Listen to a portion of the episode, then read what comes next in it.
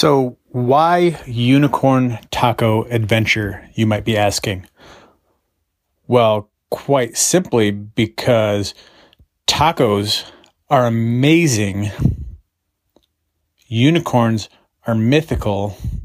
So, if you make tacos out of a unicorn, you're going to have the most mythical, epic meal of your entire life.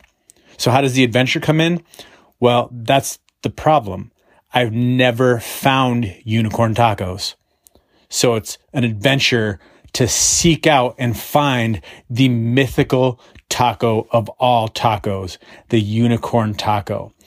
So the action step for this specific podcast is to help me on my quest to find the epic unicorn taco. If you're up to the challenge, help me out and see if we can find this amazing, beautiful taco. And then maybe we can all enjoy them together on a unicorn taco adventure Tuesday.